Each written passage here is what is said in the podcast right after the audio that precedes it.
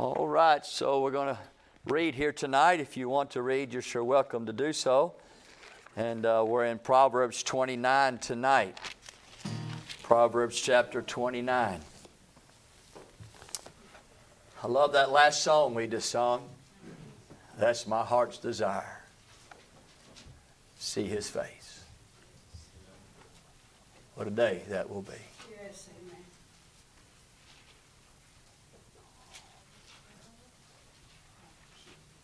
All right. So there's uh, three. Okay. All right. So it looks like there's uh, 27 verses. That'd be nine, nine apiece. Sister Kayla said she didn't fall one time snow uh, skiing. That's pretty good. He that being often reproved hardeneth his neck shall suddenly be destroyed, and that without remedy. When the righteous are in authority, the people rejoice, but when the wicked beareth rule, the people mourn. Whoso loveth wisdom rejoiceth his father, but he that keepeth company with harlots spendeth his substance. The king by judgment establisheth, establisheth the land, but he that receiveth gifts overthroweth it. A man that flattereth his neighbor spreadeth a net for his feet. In the transgression of an evil man there is a snare, but the righteous doth sing and rejoice. The righteous considereth the cause of the poor, but the wicked regardeth not to know it. Scornful men bring a city into a snare, but wise men turn away wrath. If a wise man contendeth with a foolish man, whether he rage or laugh, there is no rest. Amen.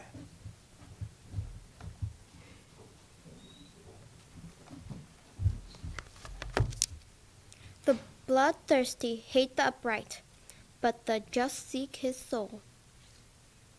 A fool uttereth all his mind, but a wise man keepeth it until afterwards. If a ruler hearken to lies, all his servants are wicked. The poor and the deceitful men meet together. The Lord lighteneth both their eyes. The king that faithfully judgeth the poor, the poor, his throne shall be disabled forever.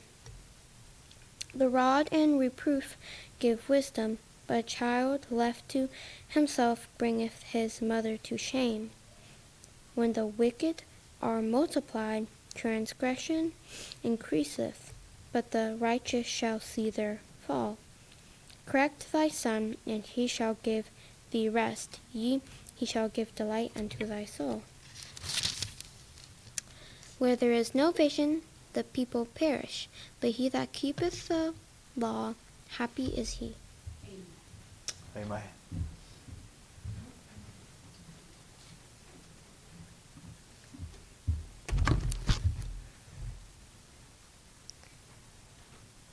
Wait, what verse are we? Verse 19.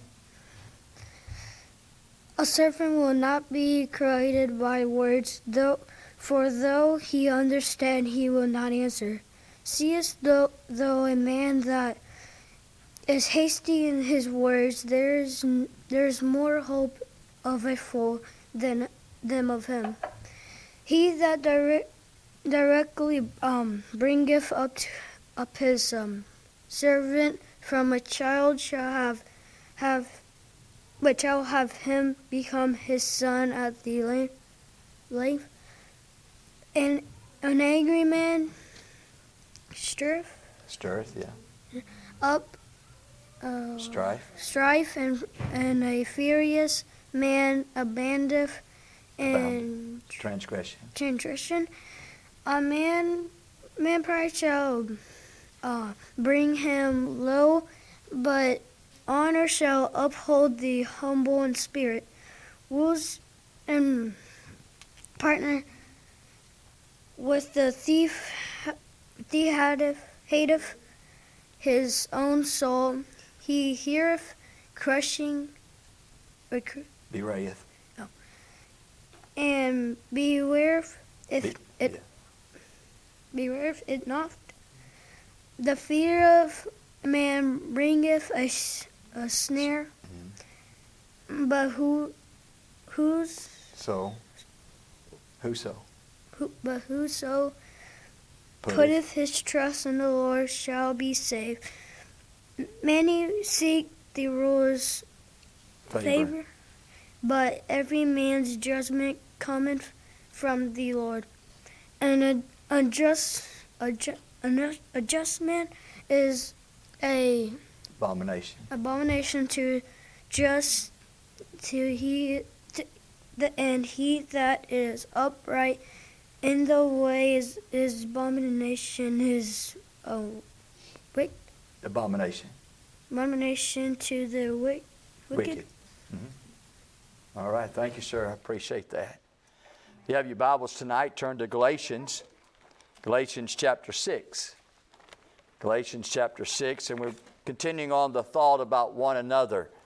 And here tonight, in uh, chapter 6, verse 1, we'll read down to verse 5, and uh, we will finish up what we started last week. Brethren, if a man be overtaken in a fault, you which are spiritual, restore such a one in the spirit of meekness, considering thyself, lest thou also be tempted.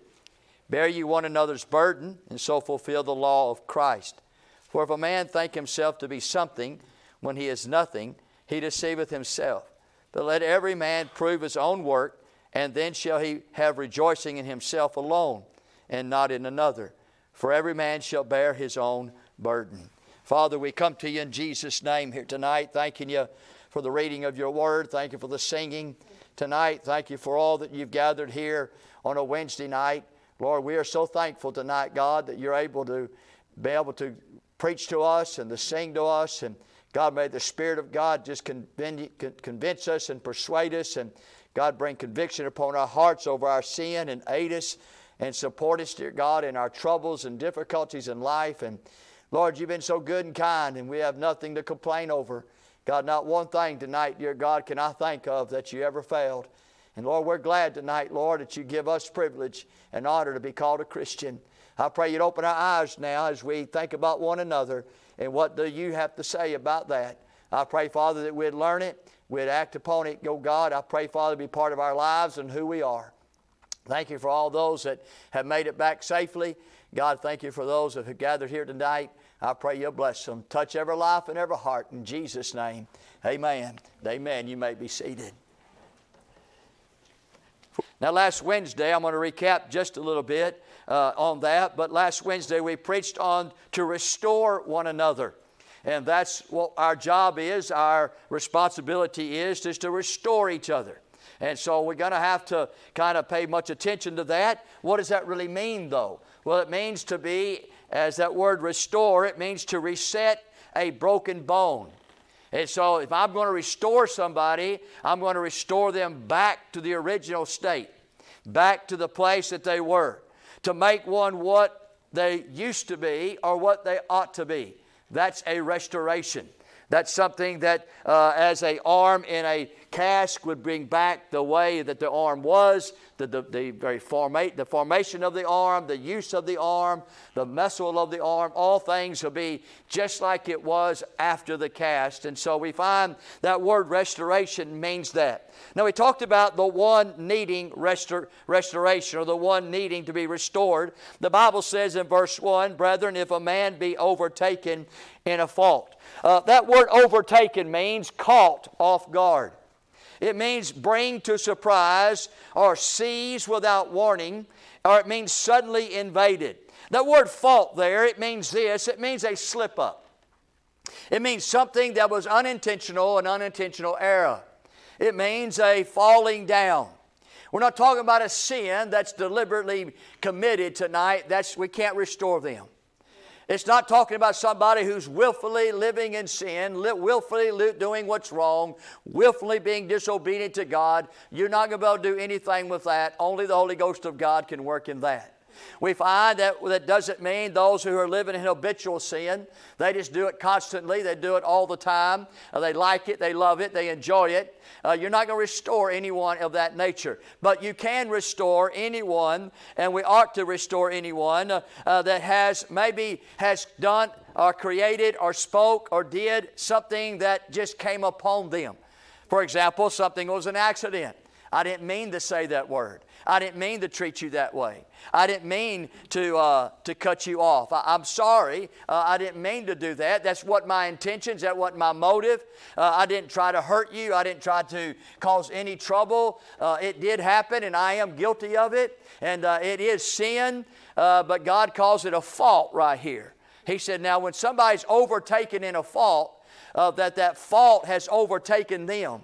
Uh, it wasn't something uh, that they thought of or something that they wish they would have done or thought that they could do. It's something that uh, they done, uh, and yet they're embarrassed about it, and yes, they're convicted over it, and yes, they just can't get back in line. They just can't get back in order. Uh, they just can't continue to live for God because of shame, because of guilt, or because of maybe feeling as if they're out of order, out of sorts. It's going to require somebody to come and restore them back to normal, back to where they were, back to where they need to be. And so we're talking about one another, the one who needs to be restored. Then he talked about, secondly, the one needing to restore.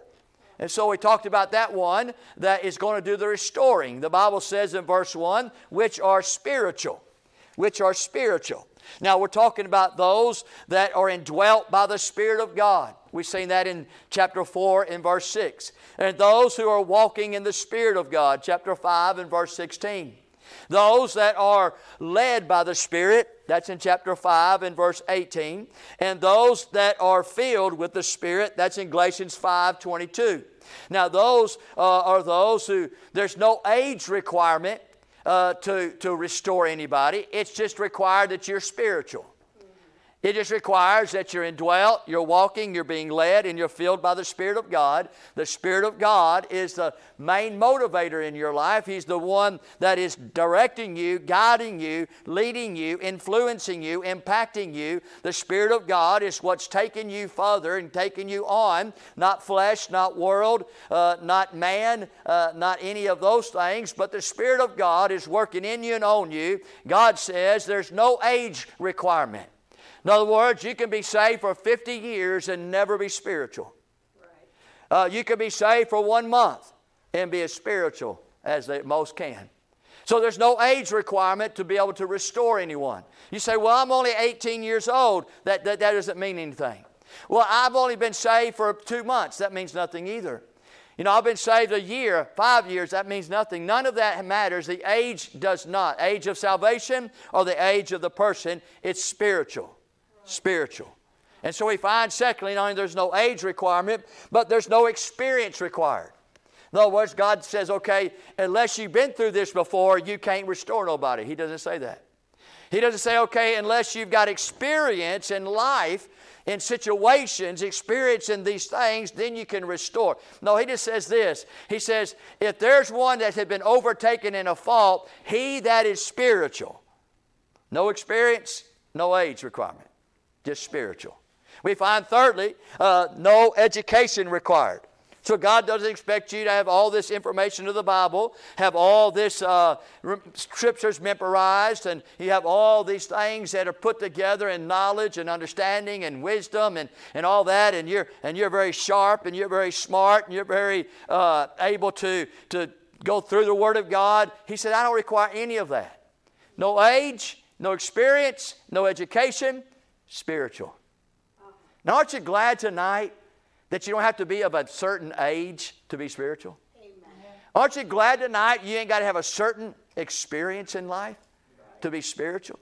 And don't you glad tonight to think that you don't have to be education, have education or be smart or a degree to be able to be spiritual? I mean, it's most of the time the people who are at age or of age or above age and those educated and those tonight that have experience are the least spiritual people in churches. Right. It's a wild thought, but it's a true thought. Yes, sir. It seems like the longer they go and the longer they are, the less spiritual they become. Mm-hmm. And I don't understand all that, but I'm just saying that that's the case. And so we talked about that last week. Number three, not the one needing restored and the one needing to restore, but we talked about the one in need to restore. In other words, restore such a one in the spirit of meekness. So if you are spiritual, that is, being indwelt by the Spirit of God, led by the Spirit of God, walking in the Spirit of God, and filled by the Spirit of God, then there's a way of restoring. And the Bible says, restore such a one in the spirit of meekness. We find that that means this evening to yield to the Spirit. Needs to yield to the Spirit, the Spirit of meekness. So whenever you restore somebody who has fallen, who has slipped up, who has done something in, unintentional, you can't do it with anger. That's what he's talking about. You can't do it with anger. You can't point your finger at them and you can't tell them how upset you are and tell them how wrong they are. That's not going to work with this group. You're not going to restore anybody in that behavior. We find needs to be yielded to the Spirit, not in anger, not in blaming, not in condemning, and not in correcting. This ain't the time to bring correction. This ain't the time to condemn them. This ain't the time to, to put them down. This ain't the time to say how sorry they are, how bad Christian they are. That's not the time. Restoring. So you got to do it in the spirit of meekness. It means that you do it in love, you do it in gentleness and humility and in patience. We find that to be true. Then you need to yield to yourself.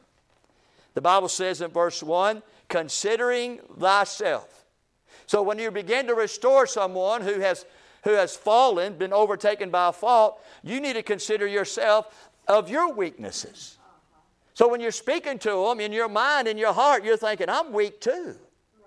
You know, I'm not speaking to them to try to restore them uh, because I am not like they are. But I love them and care for them, and I want them to get back in the way. I want them to start going to church again. I want them to start living for God again. And so, in considering this, you consider your own weakness, you consider your own failures, you consider your own negatives, so that you know that when you're speaking to the one who needs to be restored, yourself could be the one next. You could be the next one that needs to be restored. And so that's, that's humbling. And so we find the Bible says so clearly that we have the need to yield not only to the Spirit of God, but we need to yield to ourselves. But then, thirdly, we preached on you need to yield to the sin. The Bible says, Lest thou also be tempted. And so, while we're, as a spiritual individual, trying to restore that one who has fallen, that brother, that Christian, uh, we find ourselves knowing that sin will also draw us. It will also entice us. It will also uh, test us. Uh, it will also bring us to the place where you could also fall into the same sin that they did. You could also be uh, surprised by the same sin that they were surprised by. You know, like for example, the anger. I think anger is one of those faults that we have that we don't on purpose or we don't premeditate, but something happens, something said, and I get anger. And I fall into that. And we got to know, friend, when we're trying to bring someone out, bring someone up, that we can be tempted ourselves. So it's not like we're the top dog on the block. It's not like we're spiritual Sue and spiritual Sam. It's not like, you know, we got this under control. It's not like we got all our ducks in a row. It's not like that you and I, who are spiritual, who want to restore someone tonight, would say, okay, I can and I will because I am all that. No, no, not at all. Those that can, spirit, can restore anybody who is spiritual and say, you know what? I'm humbled. I'm humbled that I'm able to say something to you to restore you because I'm just no better than you. I, can do this, and I have done this, and, and boy, I can be tempted just like you. It's just so happened it's captivated you, it's overtaken you. It hasn't overtaken me yet, but one day it might overtake me, and you might have to restore me. That's the mindset of restoring people, amen? And so we have a responsibility tonight to restore one another. It ought to be that you and I are looking and watching for somebody who has fallen. And how do you find that? How do you know that? Well, most of the time when they come in here, they got a smile on their face and they got a little jolly about them, or they might be, have a personality of joking a little bit, they might have a personality of, of you know, just uh, of saying hello, or maybe they have some comfort with them or warmth about them. You know, that's kind of the normal personality. But they come in one day and they're quiet. They come in one day and they just come sit down. They don't go shake hands. They come in one day and they're kind of just, you know, bummed out. It just seems like they're just having something going on in their life you ought to be looking for them. And you ought to say, Lord, help me to be that spiritual one so that I can restore whatever's going on. Now, we don't know what's going on in them, but you go to them, you go to them with a spirit of, of meekness, and you go to them considering yourself, knowing that you can be uh, also uh, tempted by that same situation going in their lives, and say, I love you, I care for you, but I've noticed that you're down. Mm-hmm. Notice that you're down. I just want to pray with you. I, can, I, can I do that? Or can I just pray for you? Now, I would think tonight, those on the, on the other end who is being asked this, you walk in here with a different countenance. You walk in here with a sadness and a sorrow. You walk in here with, you're not the same person. Something definitely is going on. And you might not want to tell the whole story. You might want to not tell everything of the details of it, but you might just look at the one who has some love in their eyes and their heart for you and say to them, Thank you for even noticing that I am going through some things. And I appreciate it. And if you would pray for me, I'd like that. Maybe at the altar call, if I, if I just come out, will you come out with me and can we just come together and pray? Do you see that much? No. We don't see that at all. You know what we see? We see conviction of your own heart, and you come down to the to the altar here, and not everybody who comes to the altar don't mean they're coming down here because they've got sin in their life or they're, they're, they're a bunch of rotten, sorry, no good Christians. That's not why you come to the altar. Uh, many, many people come to the altar because they got burdens, they got things in their heart, they're praying for the lost, they're praying for themselves, they got situations, they got things that they don't need, some things that they do need. And so there are multiple things that you'd come to the altar and pray and worship and lift up for God. But man, wouldn't it be good if we have a church of people who care about one another and they care so much about one another that they watch their lives and they know when things are just not right?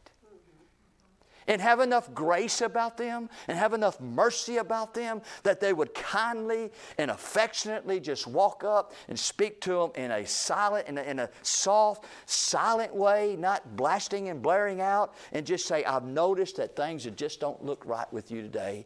Can I pray with you? Can I do something for you? Can I help you? And you'll be amazed, friend, to those who'd say, Man, I am so glad. I am so glad.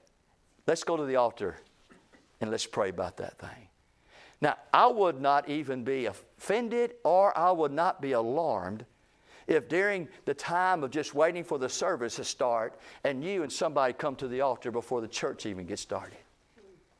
Man, we might start shouting right there. Right? God's already working for God's even working. I'm just saying one another tonight. That's what we got to start thinking. We got to start thinking one another. One another. Watch, look. If somebody says to you, come somebody, they say, man, is anything right? Man, I'm just fine. Everything's all right. Nothing's, nothing's bad. Uh, no problem. No problem. Just tell you I love you. And I thought something might be wrong. Is there something wrong with that? Now, the ones tonight who say, I can't believe you'd come to me and say that something's wrong with me. Friend, you need to get it right. There, there's something bad wrong with you. I mean, listen, friend, if God would lay on my heart to come to you because if I feel like something's wrong, and then you in turn chew me out? You in turn be mad at me? In return to say, mind your own business? You know, stay on your block or stay in your lane or whatever how that stuff goes. I, am just saying tonight, we got to be more, more with one another than apart from one another. Restore. Amen? Number two. This is where I stopped there. I stopped there last time. I'll get to preaching here, okay? All right. Number, number two, I notice that uh, not only is there a, a time to restore one another, but then there's a time to receive one another. To receive one another. The Bible says in verse 2 Bear ye one another's burdens, and so fulfill the law of Christ. To bear one another's burdens. We notice that that word bear there, it means to lift one's load. If you're going to bear another person's burden tonight, you're going to lift the load. You're not going to add to the load. you're not going to you're not going to put more on. You're going to take it off. Amen. And so there's a lifting of the load. So a burden would be a load, the bearing of it would be a lift.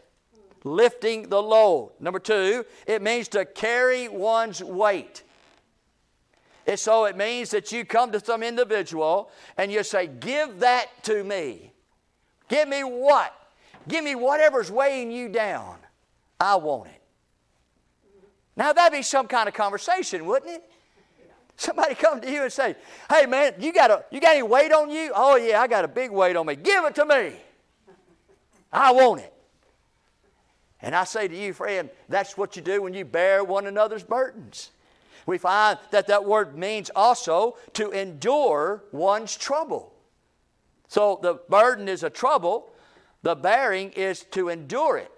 And so when somebody's in trouble, somebody, and usually these kind of things are not, are not noticed amongst people, uh, you're going to have to have conversations. You're going to have to have conversations. The conversation might go like this. They may say, you know what, I had a difficult week this week. I'm sorry you had a difficult week. Man, I'm telling you, man, at home it's just a big thing going on. Finances are troubling. The children, you know, they're acting crazy. It just seems like at work it's just one thing after another. Uh, you know, just just life of general, you know. And, and then at that point there, then there can be conversation. You say, Can I just lift?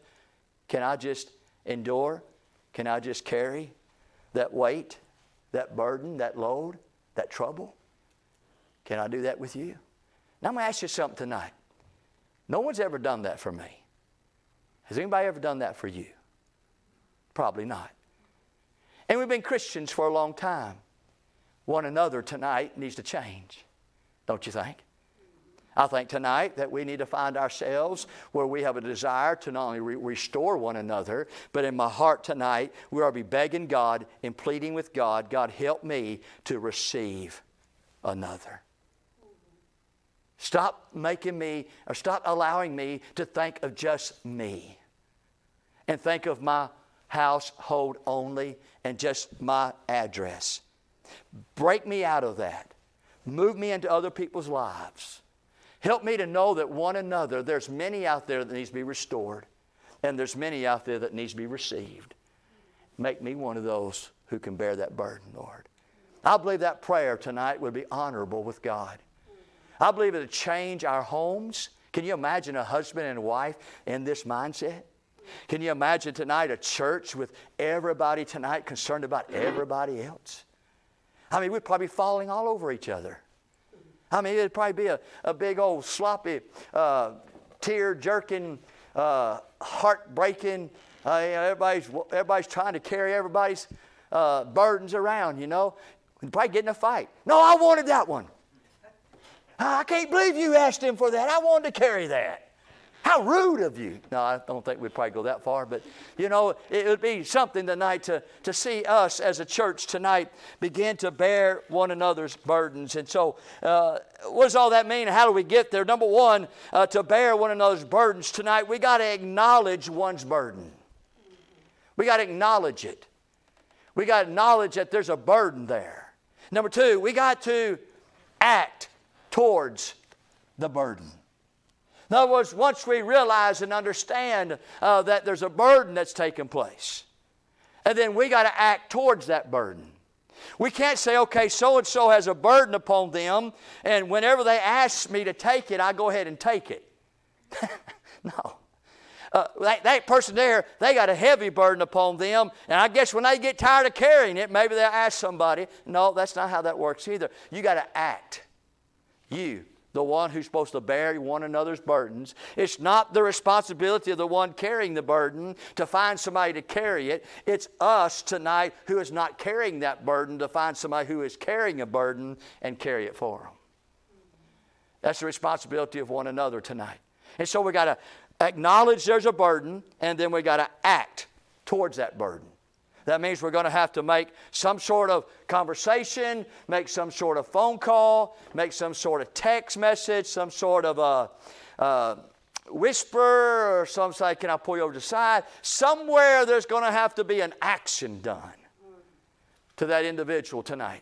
Thirdly, I noticed that the, in order to do that, we're going to have to adhere to the one's burden. In other words, that burden that is given to you, uh, that load, uh, that weight, that trouble, you're going to have to adhere to it. That means you're going to have to say, uh, don't think I want this.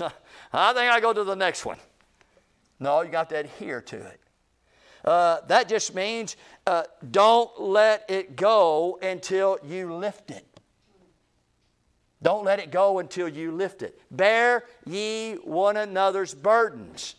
There's no period there, there's no comma there, there's no colon or semicolon there. It's bear ye one another's burdens. That means tonight you have to take it and lift it. And don't let it go until it's lifted. You say, man, they might have a burden for a year, where then you're with them for a whole year. That's what it means. Bear ye one another's burdens tonight. Not only don't let it go until lifted, but don't leave until finished. And we are bad, we are people, and we're human, and we're all this away tonight. We like starting things, but we don't like finishing things. Is that true? Yes. We're those people. And all of us tonight are guilty and having all kinds of ideas, having all kinds of visions and all kinds of, of thoughts. And we even begin things, but we don't finish things. Right. right? And most of the time, we got two or three things going, and two or three things are unfinished. And then somebody, asks somebody else asks us to start another thing, and yeah, yeah, yeah, let's do it. And we start another thing. And so, us as general, as people tonight, uh, we are going to have to bear one another's burdens, knowing that we cannot leave until it's finished. Right. You can't leave somebody. You can't bear their burden, and then halfway through, you say, okay, you know, I can't do that no more. No, you got to do it until you finish. That's bear ye one another's burdens. We find here, thirdly, uh, that we're going to have to don't quit until it's sustained until sustained. Uh, as a bearing one another's burdens, what we're going to do is we're going to bring comfort to them. Comfort. While you're bearing your burden, while you're carrying your load, while you're enduring your trouble, I'm doing it with you.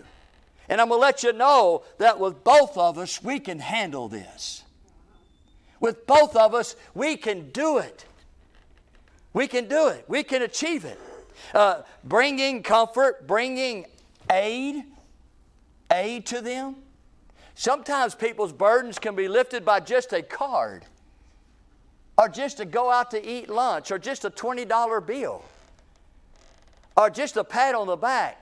Sometimes those kind of things get people out of this burden they're in. And then sometimes it takes more money, and sometimes it takes more time, and sometimes it takes us to be inconvenient. Like go out of our way. Like on a Thursday night, instead of going home and sitting in the couch or sitting on the couch and become a couch potato and, and watching TV, that you might drop by somebody's house after work. You say, I'm tired too. Well, that ain't, that, we don't care about that. Well, I'm busy too. Well, we don't care about that either. You say, Well, I got a life too. Well, we don't really care about that neither. What we care about is Galatians chapter 6 and verse 2, don't we? Bear ye one another's burdens. And sometimes it's going to cost us Sometimes it's going to create us to be inconvenient. Sometimes it's going to cost us to go out of our way. Sometimes it's going to cost us to, to do extra. Uh, it's going to do things that we don't maybe like to do, want to do, uh, feel, feel free to do, have liberty to do. Uh, but because of that burden and because of that person whom I love, who I am told in the scripture, this is a demand and a command of the Lord bear ye one another's burdens. It's not a suggestion, it's not a multiple choice, it's not something you can do, shall do, might do. It's something that you're told to do. And so you and I I have a greater responsibility than to do something that we're tired or we're busy or we got other things to do tonight. All that stuff is not in the Scripture. But what's in the Scripture is what we are to do with one another tonight. Many a times we find ourselves doing things tonight that's off the track, like, for example, uh, going to the grocery store. I can't bear one another burden. I can't go by the house. I can't stop there and bring them a little bag of cookies or whatever because I got to go to the grocery store. It's like the grocery store won't be there tomorrow.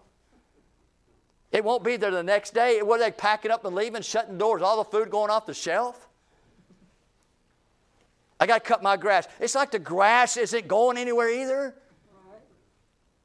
Well, you know, I, have got to do this, I got to do that. Man, listen, tonight we think of more excuses and we have, we have more uh, of, our, of our own kind of like uh, we can't do these things because these things are not necessarily comfortable. But they're aiding to those people, they're bringing comfort to those people, uh, they're bringing a place of help to those people. Uh, they're being, we're being, they're being uh, to a place where you bring relief upon them. You bring a place where you give them help and you give them hope. Now, I wonder tonight, I wonder, anyone in here tonight who have a burden? I'll be surprised if you say no. I'll be surprised tonight if anybody in this room would say, I don't have a burden. That would be, I think that would be probably just crazy.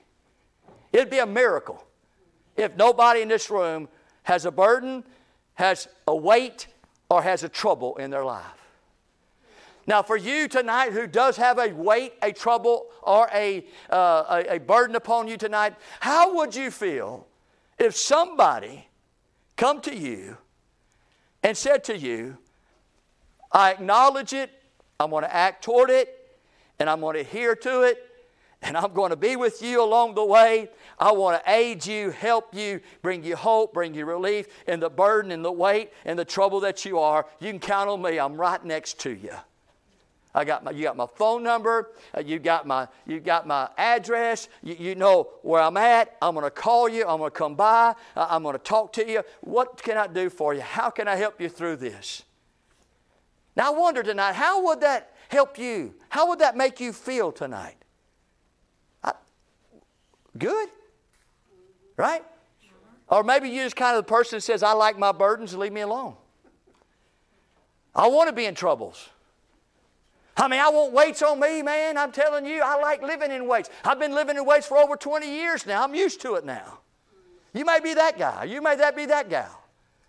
But for a Christian tonight who says to about another Christian, I like somebody to walk with me. Right? Sometimes we feel alone, don't we? Sometimes we feel like there's nobody cares. Sometimes we at home, we got a house full of kids, we got wife, and nobody cares. We're in a church of 30, 40, 50, 60. You say, Does anybody care about me? Right? Amen? Everybody's coming, everybody's going. They get to go home, they get to do this, they get to do that. Nobody's caring about your weight, your burden, or your trouble. Nobody's asking, nobody's concerned. And here you are, man, under the heavy load of life. Here you are under a weight of things that, friend, it's just getting tough on you, and nobody is even reaching out to you. I'm just saying, wouldn't it be good? Somebody come to receive from you that burden, that weight. I'm just saying tonight, this is kind of probably not how we usually live our lives. The only way we live our lives, usually is like this, is whenever you get such a heavy burden or gets such a heavy weight or trouble, you come to the preacher. You say, Can I talk to you? Or you go to a counselor, or you go to a therapist, or you go to a doctor, or you go to a financial advisor, or you go to a psychiatrist, or you go to a psychologist, or uh, you, you, go to uh, different, different ones that uh, pertain to the different weight or burden that you have, and you reach out to all these people here tonight, and yet the church of the Lord Jesus Christ is the one who are the bearer of burdens. Everybody else don't have it spoken to them and told to them, but us. And who are we to bear the burdens of? Brethren. Brethren. We're talking about the church bearing the burdens of the church. That's the church tonight. The church bearing the burden, the church restoring one another. The world ain't going to restore a Christian. A Christian restores a Christian. The world don't care about your burden, friend. I, am telling you, this is how it works with, the, with the very world we have. Now tell me if I'm lying. People say, if you're lying, you're dying. Well, we're all dying. That's for sure. So, you get a credit card, and you get a, a $5,000 limit on your credit card. Man, you, you put that five, you get that five thousand on there, and you pay it off every month, every month, month. Next thing you knew is get another credit card, right Through the mail. Hey, you have been pre-approved. Yeah. Man, all you got to do is sign on the line, and we'll give you eight thousand dollars on a credit limit. Wow, man, my credit, wow, man, I'm doing good. You sign up.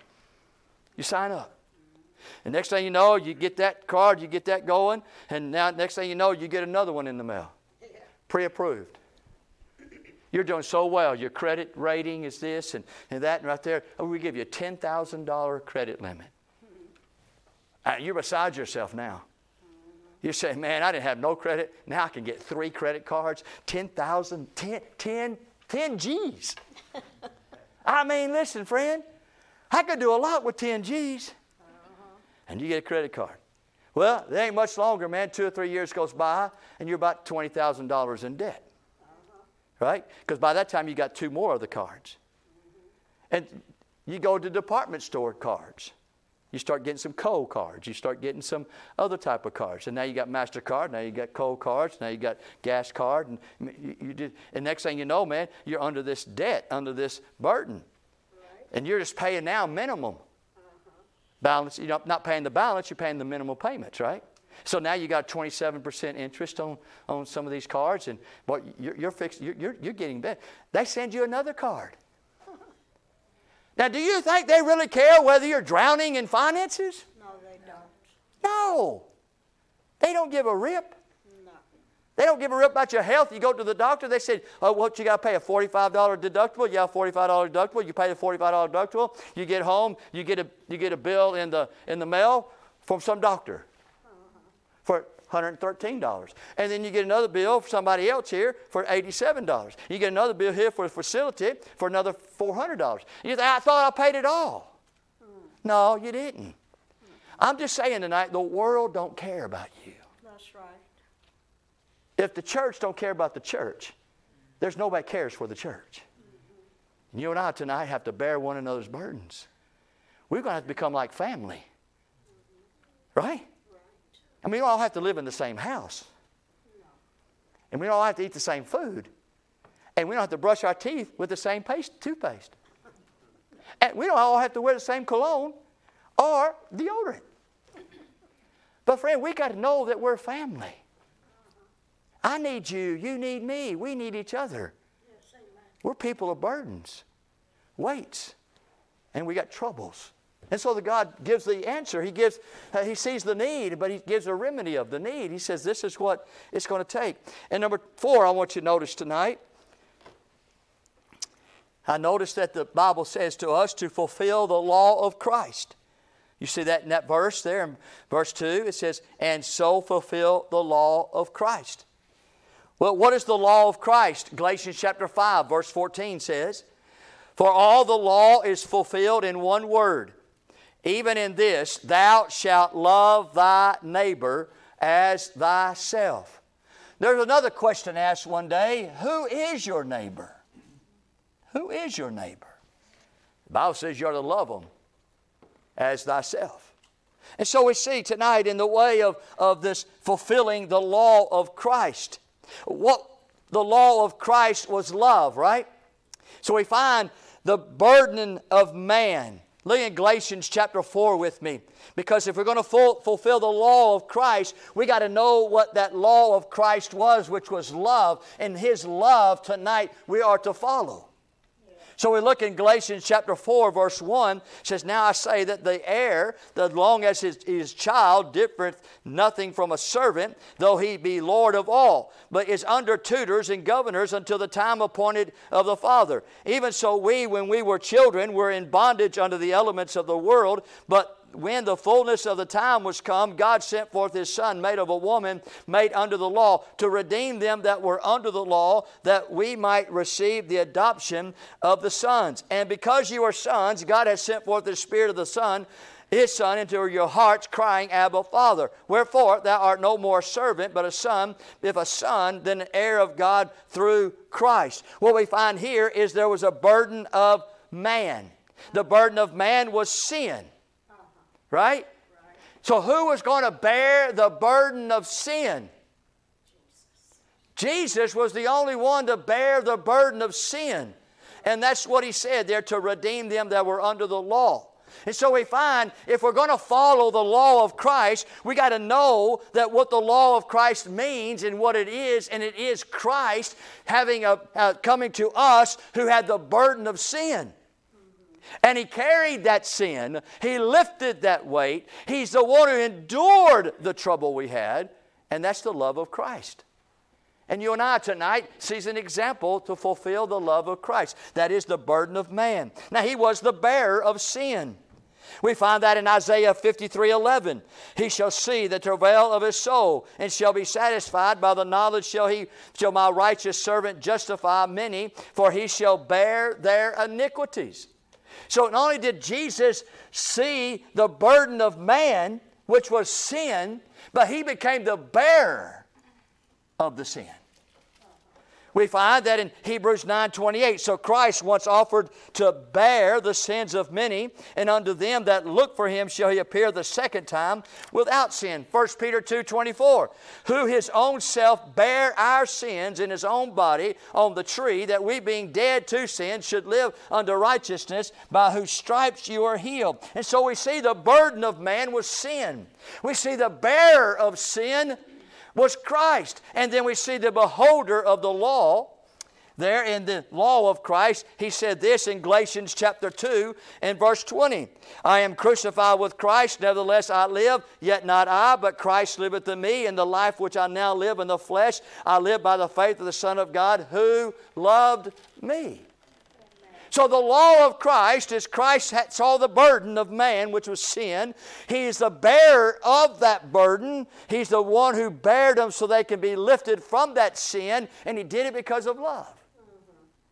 So you and I tonight are going to fulfill the law of Christ means that we're going to find the burden and then we're going to bear it because we love them. That's how that works. Fulfill the law of Christ. And so we find tonight uh, an example is Christ, what he did and how he did it. The beholder of the law who loved me. You want to follow the law. Those who want to follow the law, those who want to follow, you know, the, the, the, the very dietary laws, they want to follow the ceremonial laws, they want to follow the Ten Commandments. They want to follow the Sabbath. They want to follow all those. Well, here I give you a law to follow. Right here. Love one another by bearing one another's burden. That's a law, isn't it? Fulfill the law of Christ. Bear ye one another's burdens. Fulfill the law of Christ. Hey, when you begin to fill that law, then you can go to your dietary law. Then you go to your ceremonial law. And then you go to the moral law. That's what you can do. But first of all, you got to fulfill this law. This is the only law that you and I are required to fulfill. Did you know that? We're not required to fulfill the dietary law, nor the ceremonial law, nor the moral law. We have one law the law of Christ. That's what we are to fulfill. We find tonight you want to keep the law, then love one another by bearing one another's burdens. And so we find tonight the very clear picture of what? Of love. We see it with Christ. You wonder if someone could use a ride to church or maybe home from church. You offer that ride. Amen? I've seen people before. People come to our church, they ask, hey, will you come pick me up? And we come pick them up, and sometimes couldn't pick them up, and some others could pick them up, but they didn't pick them up because it would take them out of their way. They had to maybe they, because they had a straight shot from here to here was like 10 minutes. But if you had to go pick up somebody, it'd be 20 minutes. So that means you got to leave a little bit earlier from church to go all the way out there and pick them up. Then after church, you got to take them home. Then you got to go all the way around and take them home, and you get home a little later. That's just too much. But if you want to fulfill the law of Christ, this is kind of the example of what it would take. You wonder how someone is feeling or where are they at or how they are doing, won't you call them? Won't you text them? Won't you go by and see them? See, that's fulfilling the law of Christ, right? I'll give you another one. You're wondering if someone needs a car repaired or a AC fixed or they need a doctor bill paid, then why don't you give them money? Fulfilling the law of Christ. Right? Amen. I don't know why it's so quiet. You wonder if someone needs a pair of shoes or a new shirt or a haircut, then won't you provide the funds to meet that need? Now, what we will do is we'll see somebody with a ratty, ratty pair of shoes on with some maybe pants that are too big or too small, or maybe kind of long hair or whatever, uh, kind of straggly, whatever, and we'll sit back and we'll say, I'll tell you what, the people right there, their pants are way too short. Look like high water. Them pants are way too, too big. A couple people are getting them things. That's as far as we go. Am I right? Yes. So now we're here in the scripture. Instead of making that kind of comments and stuff, you go to them and say, hey, here's $35, man. I want to buy you a new pair of pants. I want to get you a new belt. I want to buy you a new dress. Here's, here's, here's $40 for a blouse. What's wrong with this? What's wrong with it? Nothing. Nothing at all. How about somebody coming and saying, hey, man, you know what? Let's just go by the filling station and I just want to fill your tank up. Well, I just filled it up on the way here. Well, amen. Amen. I'm glad that. Let me know. That's fulfilling the love of Christ, the law of Christ. Acknowledging, acting, and adhering. I, am just saying tonight, we've got to be more. We got to do more. We can't just be satisfied with just us. You say, I'm limited with money. Well, I'm going to tell you this give, and it shall be given unto you. Amen. Is that true? Anybody been saved for any time of, of length? You'll find that you'll never outgive God. Right. And here's how it works a lot of times. You go put somebody gas in somebody's tank, somebody's going to put some gas in your tank. Mm-hmm. Where a man soweth, he shall also reap. Right. Is that right? That's right. I'll, be, I'll give you, I'll give you an example. Uh, there, there, there's, there's a situation in my, in my, my life that I had to pay $3,700. And so, man, I said, 3700 that's a lot of money. It's a lot of money. So I, I said, okay, I'm going to go ahead and do it. And so I said, I, I'm just going to trust God. So I had up to December, the, had up to November the 29th today to pay the $3,700. So two days ago, I get a text about our work. And our work was this it was that if we meet a certain goal, us, us in this BDM group, if we meet a certain goal, that we'll, we'll, we'll get 1% back as a bonus. You know what that bonus was?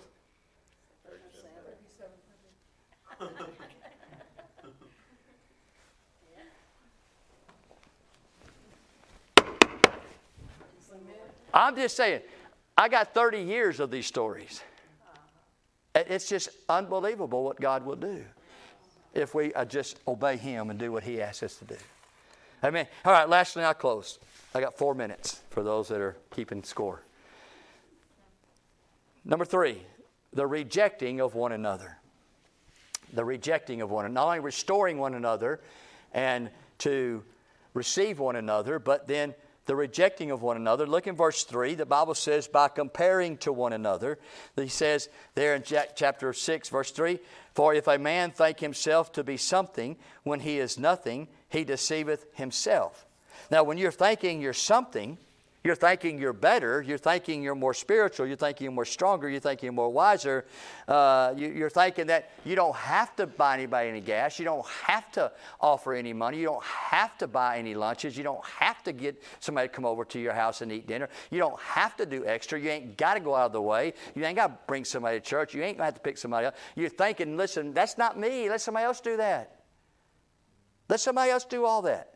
Then right now the Bible says to you, you're deceived. And really, you're rejecting one another because you're thinking more highly of yourself than you ought to think. You're thinking you're better than that. You're thinking that, listen, I would rather go to take, get a Papacitas or go down here to, to, uh, to that coffee place with a Starbucks. Go down to Starbucks and buy a $40 cup of coffee with about 1,400 pumps and 13 of drops and all this kind of other stuff you throw in it. And man, you know, and you, and you after you drink all that, you're wired up to the ceiling. And you could have took that money and been a real blessing, but you thought more highly of yourself than that.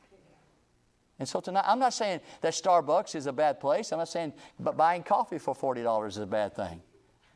I'm not saying any of those things. I'm just saying tonight that whenever you start deceiving yourself, thinking that you don't have to do these things, or these things are not you, let somebody else do them, then you've got a real problem in deception, according to the scripture. And then here, secondly, by, by comparing to one another, by, by competing with one another. Verse 4. He says, But let every man prove his own work, and then shall he have rejoicing in himself alone and not in another. Uh, to be impressed with you, rejoicing with you, or content with you, you're proving yourself, you're testing yourself, you examine yourself, you're competing with everyone. You know, this ain't a competition. This is not what everybody's doing. We're not comparing to one another, we're not competing with one another. No. And then lastly, by contradicting contradicting one another. In verse 5, the Bible says, For every man shall bear his own burden. Now, that word burden there uh, is is, a different word than the word uh, there in verse 2. Uh, this burden means here, it means task or service. It means will. In other words, for every man shall bear his own burden, meaning you shall receive your own task. You should receive your own work or your own service. It's not talking about, it's not talking about that burden is not a load or a weight or a trouble. It's not what this means. It means that each one of us needs to bear our own work. Whatever we see, however we can bear one another's burdens, how we can receive one another. My, what my service is, I need to bear that. I need to figure out what my responsibility and my job is in the church concerning restoring and receiving or bearing one of those burdens. And then I've got to bear my own burden. That means I've got to do what I need to do in order to fulfill the scripture. That's what that means. So tonight, uh, we, we can't help you in your burden, in this kind of burden where if God tells you to do something, we can't help you with that. You got to bear that own burden. If God says help somebody, God says restore somebody, God says to bear that burden, to cover it, to lift it, well, then you have to bear your own burden. You can't come to me and say, hey, Brother Larry, uh, I'm just going to use it for example. Hey, Brother Larry, uh, you think that you might be able to, to uh, help Sister Sophia here? I mean, I think she needs a new sweater. And so, but I, I really like to see her have a new sweater. You, you think you might be able to go in half with me for her sweater? You say, what's wrong with that? Well, I'm sorry, I, I can't bear your burden. If God lay that on your heart, then you got to come up with all of it. Mm-hmm. I know it's a silly illustration, but I'm just saying tonight we, we have to come to a place where you and I just say, Lord, I, I just want to be what you want me to be. And tonight, at the church, tonight as a whole, we begin to receive one another and begin to restore one another and begin not rejecting one another. Can you imagine what we can be? We could be something. We, we, could be, we could be something as a light in the midst of the darkness in which we live. I'm telling you, friend, it would bring a joy and happiness not in our church and our hearts, but in your homes. Amen. Let's stand to our feet, our heads are bowed, our eyes are closed. One another. I don't know about you, man, but God has really spoke to my heart in these thoughts about one another in both of these messages. I need help from the Lord. That I need to be more engaged I need to be more thoughtful. I got to be more aware. I got to look around more. I got to be more sensitive. God help me tonight. Anybody like that tonight just need to come to the altar and say, God help me. Help me with one another. Maybe tonight you have a burden. You ought to just come down and lay it at the altar. You can do that. God said, I want you to do that. Cast all your care upon me, for I careth for you. He tells us to cast our burden upon him, and he shall sustain it. Oh, God can do that tonight, but he also asks us to help you bear it. Maybe you have a burden tonight, you just need somebody to help you bear it. Won't you come pray? Maybe tonight you come pray and say, God, give me somebody that I can bear their burden or I can restore them. God, help me, Lord, not to think more highly of myself. Help me not to be compet- competitive to our, with our church members and, and comparing myself to anybody. Help me not to be contradictory to what you have to say. Oh, there's so much tonight that we need from the Lord. How about you? You come. Anybody needs to come, you come. You come. I believe revival would break out tonight if we'd all just take these scriptures seriously about one another. I believe one thing lacking in churches today is, is the one another. I believe that we're lacking. I, I believe there's many people who are just single. They're just individuals. They're not grouped in. They're not connected. They're not family. They come and go. They're not touched. They're not affected. When one cries, the others don't cry. When one laughs, the others don't laugh. When one mourns, the others don't mourn. We got to become together. We're living in the last days. If there's ever a time we need more of each other's these days, you come. What I'm going to do is I'm going to pray. Just pray for about what, what we just preached on here tonight, and, and then we'll come pray together. Father, I come to you in Jesus' name here tonight. You've really put a conviction in my heart tonight concerning one another, about restoring those who've been overtaken in a fault, and about receiving one another tonight and bearing each other burdens. God, I ask you tonight, help me. I pray, Father, that you'd help me to see more, help me to know more. And then I pray, Father, that you'd help me to, to bear those burdens, to carry those weights. God, to endure those troubles. I know I got some myself, and I pray, Father, that you send somebody my way, God, to help me to carry mine. And Lord, I pray, Father, tonight that we as a church would become a family, that we become so connected and so uh, adhering to one another tonight, God, that all we do is just aid and help and bring hope to each other. God, that the world may see us, the family may know us. God, they might say, oh, there's something about that church that, that they just care for one another. They just love one another. They just fulfill the law of Christ, and that is a burden, and somebody bears it. Oh, I'd love to be that church tonight.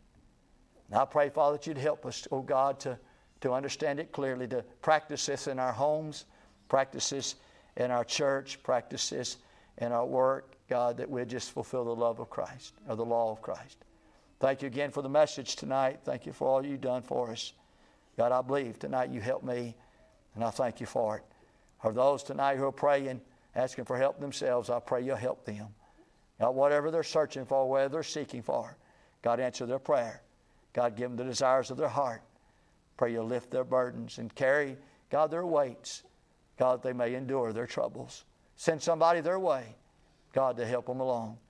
We love you tonight. We thank you for loving us in Jesus' name. Amen. Amen. All right, tonight, is there any.